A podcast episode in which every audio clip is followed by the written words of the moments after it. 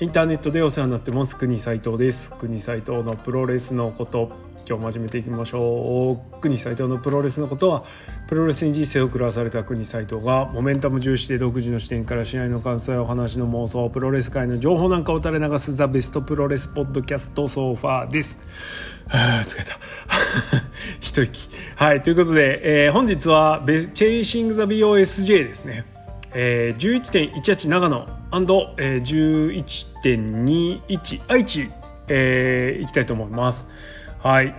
もう早速ちょっと今日もね話題盛りだくさんですからポンポンポンっていきたいと思います。まずは 11.18 長野、第1戦同期 VS エルファンタズモは、9分40秒 CR2 でファンタズモが勝利しました。ファンタズモ1勝2敗、同期は2勝1敗という形になりました。ファンタズモの見せ場を同期がこうかぶせるみたいな感じね。で最後はねファンタズモ勝つんですけど、そういやフィニッシュ CR2 だったなみたいなスーパーキックばっかりサドンですかばっかりね聞いておられちゃうんですけど、はい、そういやそうだったわって思い出しましたとさ。はい次、ヨウVS 武士です。10分32秒武士ロールで武士が勝利しました。武士は2勝1敗、要はなんとこれで3連敗という形になりました。ちょっとなんだろうな、あっさり負けたかなっていう感じですね。なんだろう、競技の新日本でこんだけこうドッカーンってくる瞬間がないっていうのもなかなかだなっていうような試合ぶり、わざとなのか本当にちぐはぐなのかちょっと分かりませんけど、まあそうだな、要はちょっと武士とはどうかなっていうところがあるんで難しかったのかなと思いますが、しかしアンダーで、ね、2試合目で興行でも3試合目とはいえちょっとあっさり負けすぎだなっていうのはちょっと思いますけどね。どこかで巻き返し来るのかな、心配、はいです。次、田口竜介 VS 翔は、14分42秒スパナオーダからのショックアローで翔が勝利しました。翔は3連勝、田口は1勝2敗という形です。このベストオブザスーパージュニア翔はハウスオブトーチャー入りして悪いことしまくってるんですけど、そんなことしなくても勝てるような試合ぶりっていうのが面白いですね。別にスパナいらないじゃんみたいないう感じ、逆に田口は、この試合、ハウスオブトーチャー対策としてヘアバンドに懐中電灯つけたねヘッドライトみたいなのつけてきて消灯対策万全みたいな感じなんですけど、まあ、ワールドタッグリーグちょっと別のところだし来ないっしょみたいな案の定来ないっていうね、そのせいで負けるみたいな。田口負けがね続いてるんですけど、これ2敗目きちゃったんですけど、ちょっと負けるのにいちいちね結構なデカめの理由が用意されてるんで、やっぱ田口は上行かないけどみたいなところはちょっと感じちゃいますね。もう1回ぐらいなんかないのかちょっと思っちゃいますけど、はいって感じです。次、第5試合、です。ロビーイーグルス対石森泰治、いやこれすごかったですね。13分26秒ボーンロックで石森泰治が勝利、石森は2勝1敗、ロビーイーグルス1勝2敗ということでした。この試合は13分、この試合もね決して長い試合ではないんですけれども、逆に内容盛りだくさんという感じです。まあジュニアっぽい試合、これぞジュニアっていう試合を見せてくれましたね。はい、中でもやっぱりちょっと特筆すべきポイントとしては石森のボーンロック、決まりっぷりがすごいのよでそこに至る流れも組み立ても、素晴らしいというかですね、見やすいですよね。ああなるほどなと、特に、光ってるのはショルダーバスター、はい、これいいっすね。今日ショルダーバスター使う人あんまりいないんで、ちょっとねこの肩痛め技としてのショルダーバスターですね。やっぱ落下途中で一回ガンって突っかかる、牛殺しもそうですけど特に膝ね、 あれで突っかかるのはちょっとやっぱねダメージというか、こうより痛みとしてはリアルな痛みが伝わる感じでねいい感じですよね。はい、ということで、いや強え石森、はい強いっすということで、ロビー全チャンピオンをね結構がっちりあっさり、はい、やりきったと。あっさりって言うとちょっと言い方悪いですけどね、はい、まあでもこの2人もねもともとはタッグチームでね初参戦、ロビーが初参戦の時はタッグ組んでたりもしましたけれど、まあ、そんな感触はどこへやらという試合ぶりでした。石森剛、はい、続いて、高橋宏夢対金丸義信は14分24秒名もなきヒロムロールで、ヒロムが勝利してヒロムは2勝1敗、金丸もこれで初黒星ということで2勝1敗という形になりました。まあ特にこの試合に関しては俺が喋ることはないかなとないので次行きますはい、第7試合、メインイベントです。マスターワッツ対エルデスペラードです。20分10秒ヌメロドスでエルデスペラードが勝利、デスペラード初白星、1勝2敗です。マスターワッツは負けて、1勝2敗同じく並んだという形なんですけれども、チャンピオンちょっとねワットの奮起を期待していたと思います。チャンピオン的にはね、で決して悪い試合でもなかったと思います。だけどかといっていい試合だったかと思うとそうでもないかなという感じです。ワトに関してはすごく気になるのは、とにかくね持て余すぐらいの高い身体能力、これを生かしきれてないのかなというのがすごく感じます。何なんだろうね。ちょっとその技の派手さとか結構インパクトのある技も使ってるんだけれどもみたいな、何なんでしょうね。もうちょびっとだけ早く動いてほしいし、もうちょびっとだけ固く打撃入れてほしい。特にねやっぱねサッカーボールキックして膝曲がったまんまとかっていうのはちょっとどうなんて思っちゃいますよね。はい、まあなんでちょっとそういうところが良くなればもうちょっと見れる選手になるのになとか思ったりはしてます。で身体能力高い、飛び技がすごいっていうのは変な話ヤングラウンの時からそうですから、悪く捉えたら変わってねえじゃんみたいなねいうところになっちゃうんですけれど、まあ技が増えただけみたいな印象しか正直俺も今のところないので、頑張ってほしいですけどね。なんかちょっと客席アピールが肩な気がしますがどうなんでしょうという感じです。はい、ということでちょっとこの長野大会はですねベストオブザスーパージュニアの大会としてはちょっとクオリティが長野のためには申し訳ないんですけどちょっと低かったかなという感じです。はい、なんだろうね、後日配信だったし、実況もないから盛り上がりがにくいんだろうって言われるかもしれないんですけど、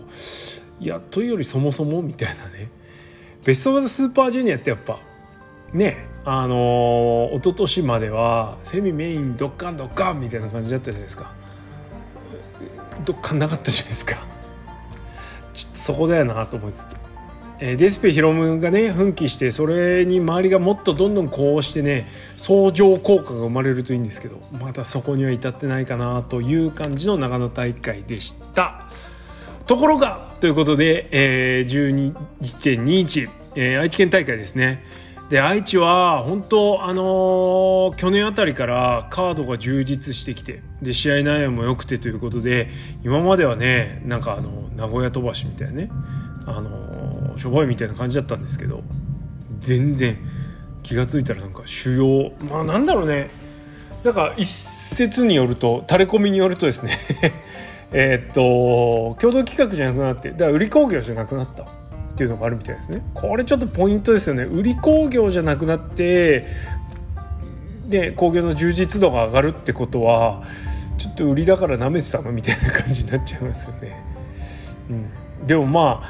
でも本当のところはどうだか分かんないけど、状況証拠的にはそういう風になってるからね、自社で運営してカードが良くなって分厚くなるんだったらそれはそれでいいんじゃねえのって思います。もう単純に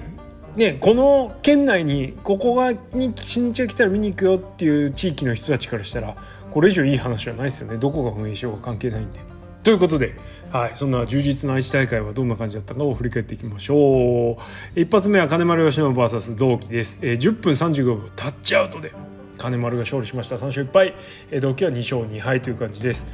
同門だからこそのリスペクト、出すもん出してあげると、ね、金丸がタッチアウトで勝利したってフォール奪った試合ってあったかな。ちょっ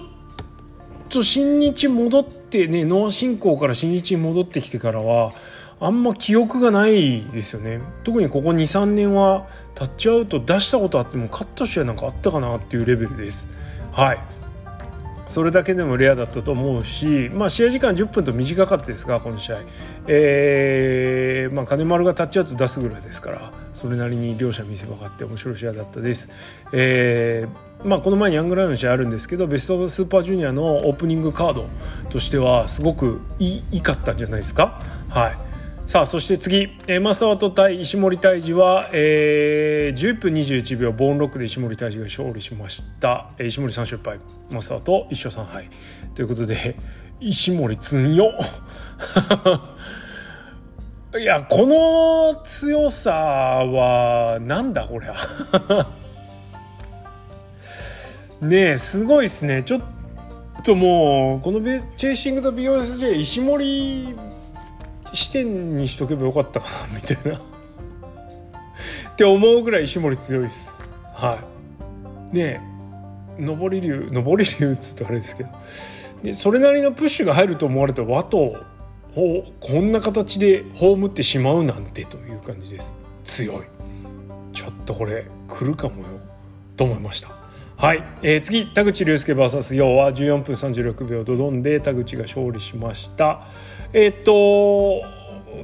年前3年前かな、この2人の試合違うか2年前違うな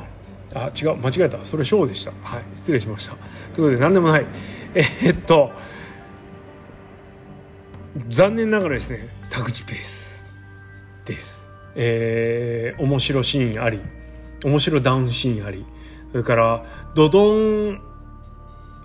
ン店からの、タイガースプレックスっていうね、悲劇的なやつも出たりして、いやもう全然田口賞じゃないですかこれね。ちょっとやっぱりベビー vs ベビーだとよう噛み合わせがさらに悪くなっちゃうという感じで、結構しんどそうでしたね。よう4連敗ですよ。大丈夫かな。はい、田口は2勝2敗という感じです。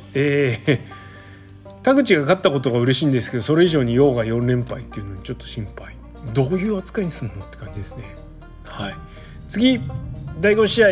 ブシ VS ショウは12分58秒レフェリーストップ、スパナ王だからのなんだっけ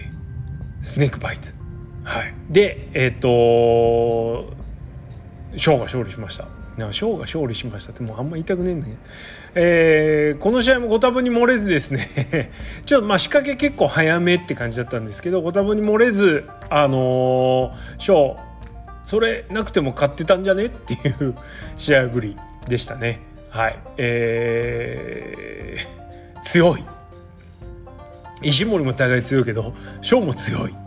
ていう感じです。いやこれヨウが4連敗でショウが4連勝ってすごい描き方してるよねこれね。これ間違いなくわざとですわこれはね。いやーほんとちょっとまだね3分の1終わったとこですけど、ちょっとこの2人の関係性っていうのはすげえワクワクしてきますね。はい。で次、です。ロビーイーグルス対ファンタズモン、これがセミファイナルだったんですけど、19分3秒裏カンランナーでロビーイーグルスが勝利。ロビーが2勝2敗ファンタズモンは1勝3敗。また序盤とはこれ3敗目ですよ。大丈夫かろファンタズモンって感じなんですが、この試合は素晴らしい試合でした。この2人はね、石森そうでしたけど元バレットクラブということで、一昨年の BOSJ では、なんかね煽るファンタズモに対してちょっと釈然としないロビーイーグルスという描きがありましたけれども、ライバルとまでは言わないけどね、ちょっと いざこざというかがある2人、はい、というかこの試合そんなところを抜きにしてもだいぶ力入ってましたよね。すげえ面白かったですこの試合。両者の持ち味出まくり、それからやっぱね外国人がもたらすベストオブザスーパージュニア感、はいまあ、飛び技両方ともね飛び技もすごいし、それからスピードもあるしっていうところ、あとはそのなんだろうな、ヘビー級よりもよりこうなんだろう、ちょっと言い方気をつけない、小的要素が強いというかね、まあ、今だから新日ヘビーもそうなっちゃってるからあれなんですけど、いやその部分がすごく強く出てて、めちゃめちゃ良かったですね。はい。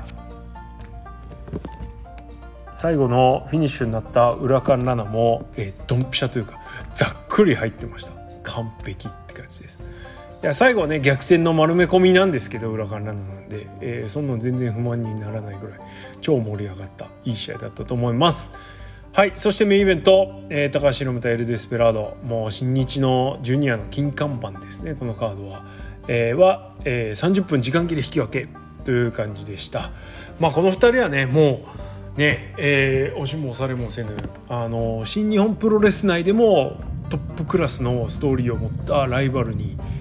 トーリーを描いています。その2人がね、全力を尽くして30分時間切れということで非常に盛り上がったんですけれども、まあ、俺的には別にスーンみたいなディスペ買っちゃえよと思いながら見てたんですけど、ということでこの試合、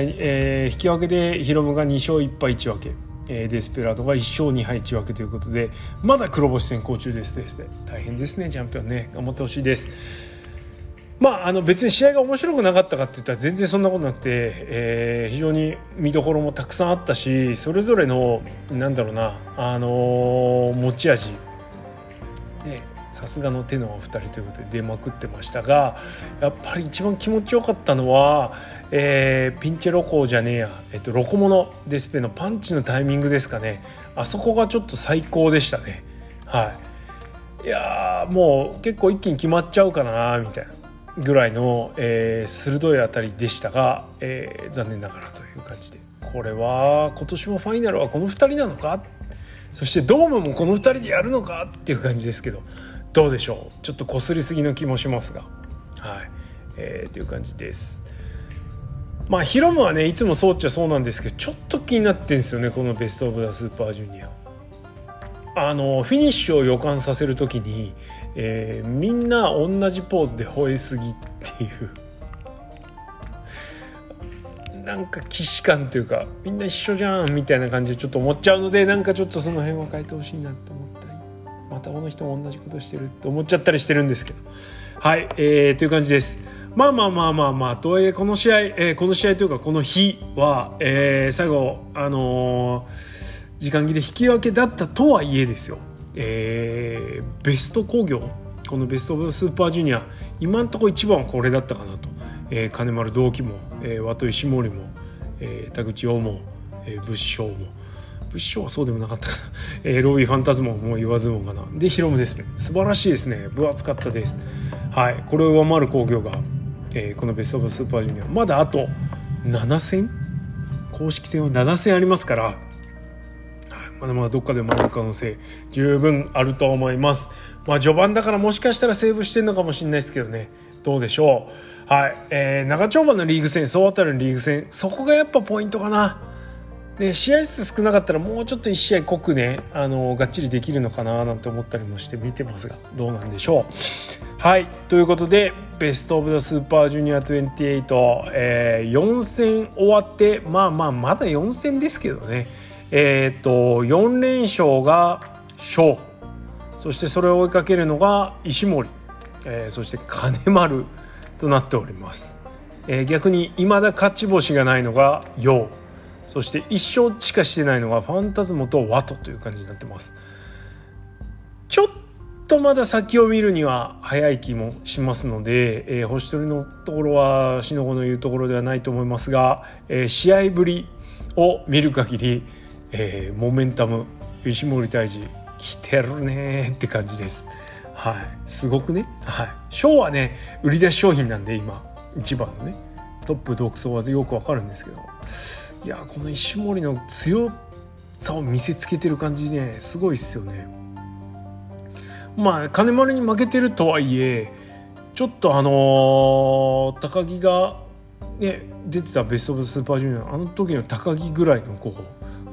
ね、絶対的な強さを感じるんですけどいかがでしょうか。はいってな感じでございますよ。ベストオブスーパージュニアまだまだ目が離せません。次は 11.24、後楽園大会になりますね。同門対決盛りだくさんの後楽園大会です。これはなるはやでレビューしたいと思います。はい、ってな感じでございます。じゃあちょっとここで一旦ブレイクします。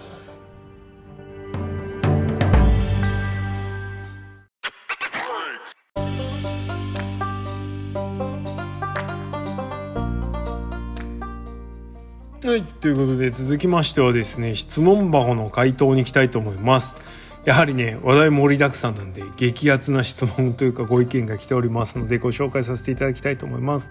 全部で5個いきたいと思います。まず1つ目、インターネットでお世話になってます。2022年のレッスルキングダムは 1.4 と 1.5 東京ドームに加えて 1.8 横浜アリーナと発表されていて、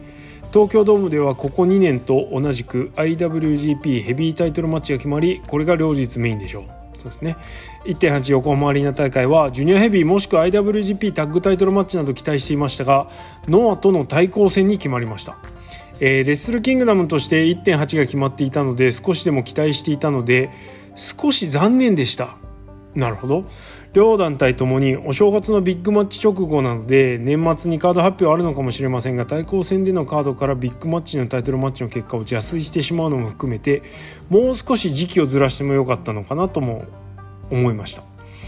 年内や正月の大会があり、対抗戦へ向けてそこまでストーリー作りができるわけではないでしょうが、選手個人への思い入れはあれど両団体を追っているので、とにかく楽しめればですね。そうですね、とにかく楽しみましょう。はい、でやっぱね、選手でもいいし団体でも別にどっちでもいいと思うんですけど、こういうなんだろうな、勝ち負けに珍しくスポットが強く当たってる大会だと思いますから、全力で乗っかった方が楽しいと思います。はい、そうだな、新日ファンからしたらね、ちょっと邪魔が入ったってことになっちゃうんですかね、やっぱね。なるほど、はい、ありがとうございます。特にお答えするところはなしで OK ですね。はい、ありがとうございます。じゃ次、国斉藤さん、いつも拝聴してますよありがとうございます。先日 YouTube で2000年頃のガイアジャパンが流れていて目に留まったのですが、長与組 vs 尾崎組6人タッグ、試合 2,3 分から流血戦。結論から言うと面白いです。試合の組み立てしかり、とにかくゴツゴツしたプロレスがいいです。見ててシンプルで分かりやすいのです。選手の体もみんな骨太で見てて安定感がありますし、技もどっしり重量感が。最近のスターダムとかなぜ細い体の選手が多いのでしょう。ああ女子プロは一昔前のが面白いと思うのですが、自分の感性が時代と遅れているのでしょうか。長文失礼いたしました。フランケンシュタイナーよりということで、ありがとうございます。時代と遅れているかどうかでいうと多分遅れてると思いますただ俺も同じ意見というか感想というかね、やっぱ線の細さっていうのはプロレスを見る上で気になっちゃいますよね。危なっかしいというか、大丈夫かなっていうね、選手からしたらふざけんなよってとこなんでしょうけれども、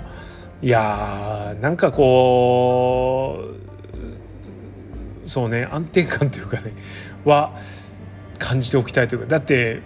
体をぶつけ合うアスリートなわけじゃないですか。それがなんか華奢な体してんのもどうなんだろうなっていうのちょっと思っちゃいますよね。はい、すげえわかります。確かにというかね、ガイアジャパン面白いからね。はい、もうガイアはなんでなくなっちゃったんですかね。俺詳しくあれしてないかわかんないですけど、めちゃめちゃ面白かったと思います。はい、ありがとうございます。いや、アップデートしていかないとダメですけどね。はい。じゃあ次、くにさん、新日とのはびっくりしましたね。そうですね。一般発売日にパソコンの前に座りましたが、ピア E プラスは10分で瞬殺売り切れ、ローチケも15分で売り切れ。うわ、そうだったんですね。国さん、チケット取れましたか？取れましたよ。ノアが出ることを知っていたら新日ファンクラブ先行で確保していたのに。今度はノア側の方ですね、これはね。一般発売日の前日に発表とはファンクラブに入っている人をバカにしているとしか思えませんでした。せめてファンクラブ選考前に発表してほしかったです。お、どういうことだ。私の友達のノアファンは一般発売で取れというのか、それも瞬殺で売り切れとは。ほとんど新日ファンで埋まって、結局ノアは外敵扱いとかと激怒していましたが、新日本主体だから仕方ないのかな。この発表の仕方は新日が 1.4、1.5 はファンクラブ先行がそれなりに売れていたが 1.8 の売れ行きは相当悪かったのでしょうか、そう思わざるを得ないような発表のタイミング、そして生中継アベマのみのペーパービューということは新日が 1.8 を埋めるためにノアに交渉し、そのバーターとしてアベマ独占ペーパービュー中継ということでしょうか。もちろん試合は試合として素直に楽しみますが、今回の経緯について国さんの深みを聞かせてください。特納ではなく通常ポッドキャストでお願いしますということで、はい、ありがとうございます。もちろん質問箱いただいてますからね、本編で語らせていただきますよということで、まずはびっくりしましたね。びっくりしましたよ。瞬殺っていうのはちょっとね驚きましたね。でチケットの方はローチ系の会員だったんで、記者会見中に確保しちゃいました。記者会見で取ったらスタンドの前から2列目まで取れました。はい、手数料とかねちょっと多めにかかっちゃいましたけど、いい席取れたしいいんじゃねって感じです。ほぼ真正面にリング来る感じだったし、まあ、横割りはねよっぽどがない限りちょっと別にその見やすさがあるわけでもないからね、行こうとも思わないんですけど、はい、さすがにこれ行きますよね。はい、でまあね、そのファンクラブ発売と発表のタイミングっていうのはちょっとよくわからないですけど、詳しいこととか、それからここに至る理由ですね、まあいろいろ想像できると思いますが、おそらくですよ、こんだけのビッグプロジェクトなんで、そんなねバタバタで決めたわけじゃないと思ってます俺は。ある程度睨んでるというか、ただ本当だったら新日は AEW とかまあその辺とどっかりやりたかったのかななんてちょっと思ったり、インパクトでとか思ってました。外国人勢が来れたらどうなってたか分かんなかったっていうのが一つで、確かにね 1.8 でノアと対抗戦やるっていうのはプラン A じゃなかったとは思います。何度も言うけど去年やっぱり清宮が変な時期に名前出してます。あれがこの 1.8 をめがけてたかっていうと多分そうじゃなかったと思ってるんで、多分どっかのタイミングである予定をしてたんだと思いますよ。だけどそうもいかずという状況だったんじゃないかなというのが俺の見立てです。まあいろいろねあると思います。新日が苦しいとかノアが苦しいとかね、いや苦しいからやってるわけじゃなくねとは思いますけどね。はい、まあ、50周年をうまく使って新しいビジネスをしようとしてるのかななんていうのはちょっと思ったりもしてますけれども、まあそんなのはねそれこそ俺が語る話じゃないので、はい、まあもうその後いろいろ多分いろんな話が出てくるんでしょうから、はい、その時にねやべえ言ってることちげえじゃん国斎藤って思われたくないんではい余計な予想はしないでおきます。はい、とにかく楽しみましょう。もう試合するのはね間違いないんだから、はい、という感じです。でねチケットに関してはもうしょうがないんじゃないって思いますけど、というかだって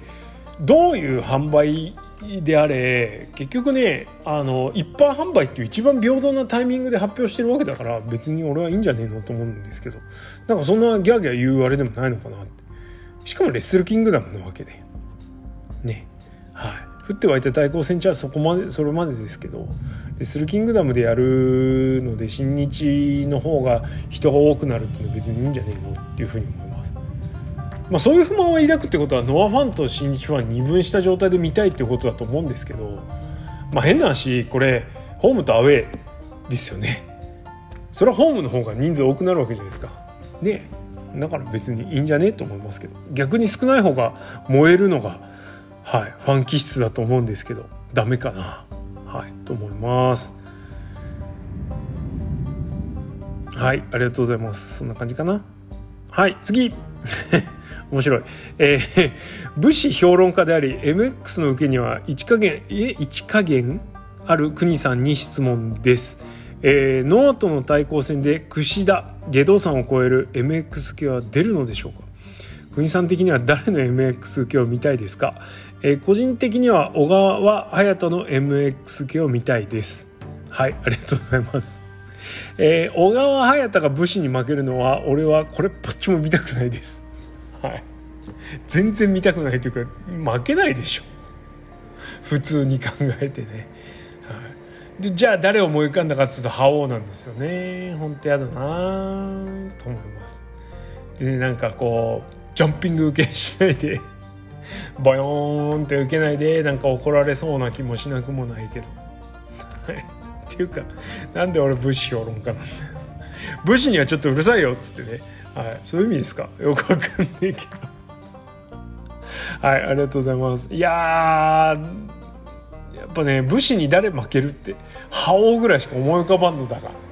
どうでしょう。はい、矢野あたりがね MX ボヨーンって受けて負けたらもういい子いい子してあげましょうということでありがとうございます。次、お疲れ様です、マンヘモです。マンヘモさんありがとうございます。国さんは、国斉藤さんは 7-3 でノアとのことですか。今の心持ちですね、対抗戦に向けてね。私は 10-0 で新日ですが、これはノア勝つでしょうという心境です。マンヘモさん 10-0 新日なんですね。はい、普段出してないものを出してくるのに期待、特に新日側にとのことでしたが、ちゃんと備蓄してますか、倉庫に残ってます。国斉藤さんの言葉を信じていいんですね取り乱しました、申し訳ございません。いろいろバレそうでもう心配でいや死ぬのは嫌前山さん、この対抗戦の件に関すると正気を失うっていう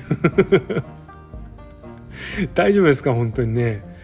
いやにしても 10-0 で新日なんですね。結構意外なんですけど、まあでもそうですね、新日はその対抗戦での圧倒的なマウントみたいなね、ちょっと嫌味なぐらいのね、っていうのは結構今までも出してきてるので、ちょっとそういうの見せつけないとダメでしょと思います。誰がやるのかって問題、誰がやるのマンヘモさん的には誰がやってくれると思いますかって感じなんですけど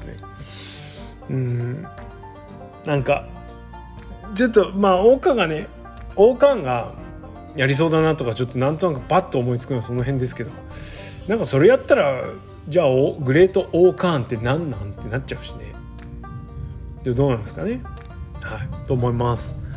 まあ本当こればっかり蓋開けてみるまで分かんないですから、1月8日までまだあと2ヶ月、1ヶ月半ぐらいですかありますけど、ちょっと前山さん本当死なないようにしてくださいほどほどにってことで、はいってな感じでいっぱい質問いただきました、ありがとうございました。あとねちょっとね、スタンドFMの方でレターお便りみたいなのもらったので、一応こちらでお答えしておきますね。特に特納だけで扱わなくても良さそうなお問い合わせだったんで、ちょっと待ってね、読みますね。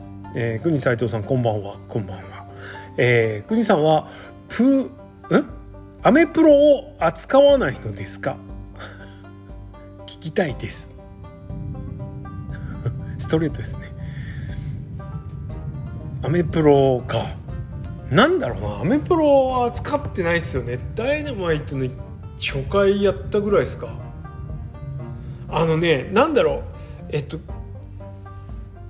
アメプロに関してはそのストーリーラインがその英語のスキットがね半分ぐらいしか分かんないっていうのがまず一つあるっていうので気が引けてるっていうのと、あとはそのもう本当見たもの出されたものをそのまま楽しむだけっていう体でいるので、まあなんでそこに俺のなんかこうがいいなとかこうだなみたいなこだわりとかっていうのは介在しないと思って見てるんで、なんであんまりレビューしてももうペラペラなんですよね本当試合展開を追うだけのねクソつまんないレビューになっちゃいそうなんでしてないです。いや面白いんですよ、面白いんだけど、なんだろうな、日本のプロレスで見られるこう試合そのもののね、試合自体のその分厚さとかっていうのちょっとやっぱりどうしてもこう薄いっていうと悪い言い方になっちゃうな、少ないって言えばいいのかな、まあテレビありきなんでね、その余計なグランドレスリングに時間割いてる暇ないっちゃそれまでなのかもしれないですけど、まあ、そういう意味でちょっと俺の求めてるプロレスは違うっていうのもあって、もう単純に見たままを楽しんでるだけっていうところがあるんで、レビューをしてないです、はい、ということで引き続きレビューしませんので申し訳ありませんって感じです。まあよっぽど面白くてね、ちょっとこれは喋らねばみたいな感じになったら喋ると思いますけど、はい、まあいっぱいいらっしゃいますので、その辺の有識者はね、そっちの方をぜひお聞きくださいよ、ご覧くださいという感じです。はい、ということで、いやちょっとねやっぱ皆さん浮き足立ってますね、いい感じでね、はい、このまま1月8日までガンガン浮き足立っていきましょう。国際藤のプロレスのことではですね、現在投票を受け付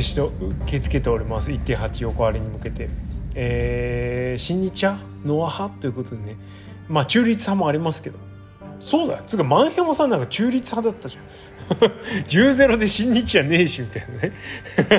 と、まあいいや、ということで聞いてますんで、別に中立でもいいんですよ。ただどっちかに振り切ったりとか誰かに振り切るとね、やっぱこういう対抗戦って面白いし、普段の試合よりもより勝ち負けにフォーカスされてますから、ここは乗っかった方が面白いんじゃねってね、大人の論理振りかざしてなんかどうだこうだっていうのはつまんないから、全力でこの、ね、選手の言ってることと戦いぶりに乗っかろうぜって思いますので、はい、その辺の思いをですね、ぜひぶつけてくださいよ。なんかねこう悪口言うのは良くないからみたいな感じで、ね、言いつつもでもノア全部勝ってほしいでしょどうせみたいな、ね、そんな感じで見つめてますよ俺は。なんで、はい、ぜひともよろしくお願いします。投票ね、ちょいちょい、ツイートリツイートしてますんでよろしくお願いします。はい、それがいつものやつです。国斉藤のプロレスのことはリスナーの皆様のリアクションはそれにですので、意見感想やご質問などありましたら質問箱もしくはハッシュタグプゴトでお寄せください。それから特納プゴト月額300円やっております。なるべくホットな話題をですね、ホットのうちに扱っておりますので、はい、もしよろしければサブスクっちゃってください、よろしくお願いします。ということで今日はこの辺でおしまいです。ありがとうございました。